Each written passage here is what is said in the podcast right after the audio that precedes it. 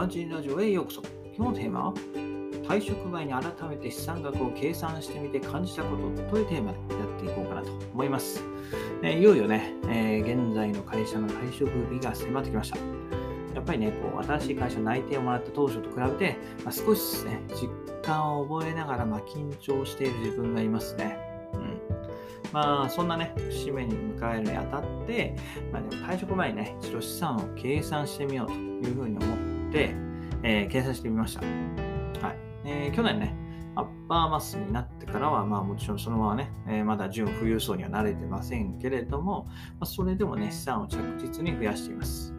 で、今回計算して思ったのは以下の2点ですね。うんやっぱりね、こう、腐っても大企業に勤めていたんだなと思わせる堅実さと、まあ、リスク資産50%超えたんだなっていう、この2点ですね。はい。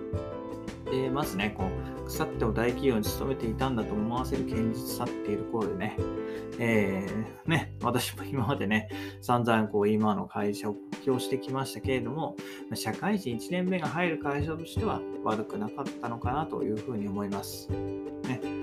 えー、初めこそしっかりした研修制度を受けて、まあ、社会人としてのね、いろはを同生活で学びました。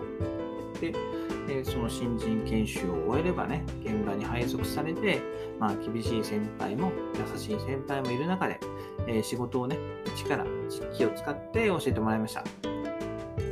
で、そしてね、えー、その大企業にある、まあ、資産を増やすための福利厚生の数々ですよね。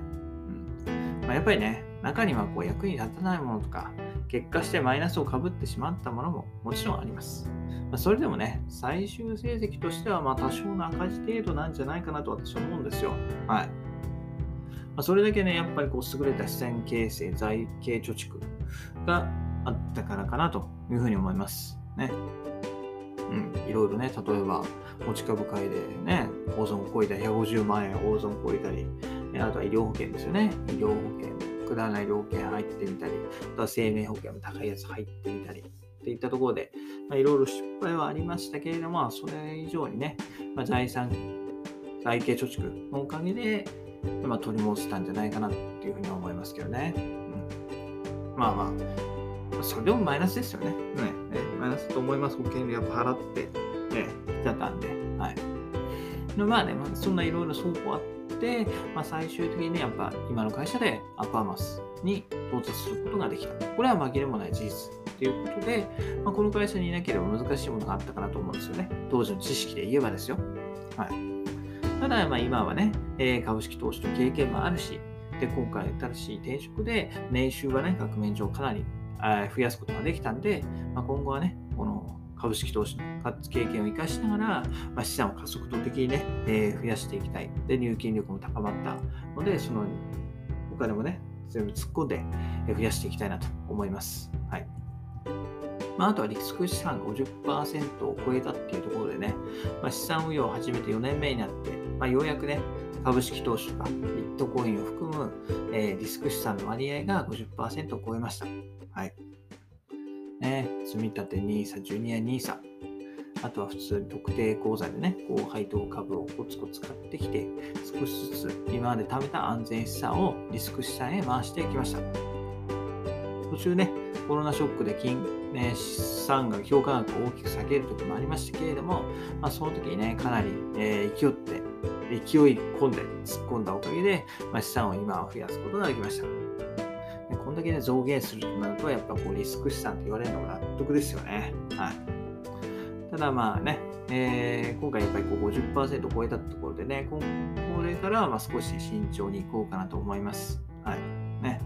えー、私としては75%ぐらいまで、えー、リスク資産を増やしたいかなと思ってますので、まあ、それになるまではコツコツ増やしていくといったところですね。はい。うん。ね。インカムゲインを増やすために私はどんどん投資していこうかなと思います。はい。で、最後の今日のまとめなんですけど、やっぱり資産形成においてね、スタートをどのようにして切るか結構大事かなと思いました。はい。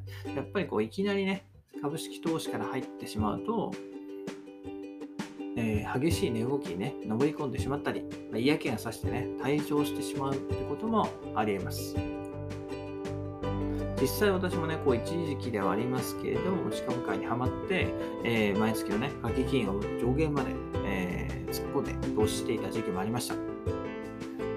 えー、でね、いや結果してそれは失敗に終わったんですけど、その失敗を含めてね、現実な貯蓄から入った年には、まあ、資産形成で増える分というのはあくまでまあ一部に過ぎないで、まあ、やっぱりね、しっかり投資していくのが、しっかり投資じゃなくて、ね、入金していくことが大切だなと、私は思ってます。はい。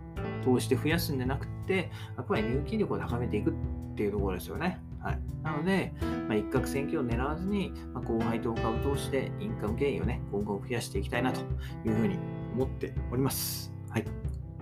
えー、なんでね、やっぱりそう。うん。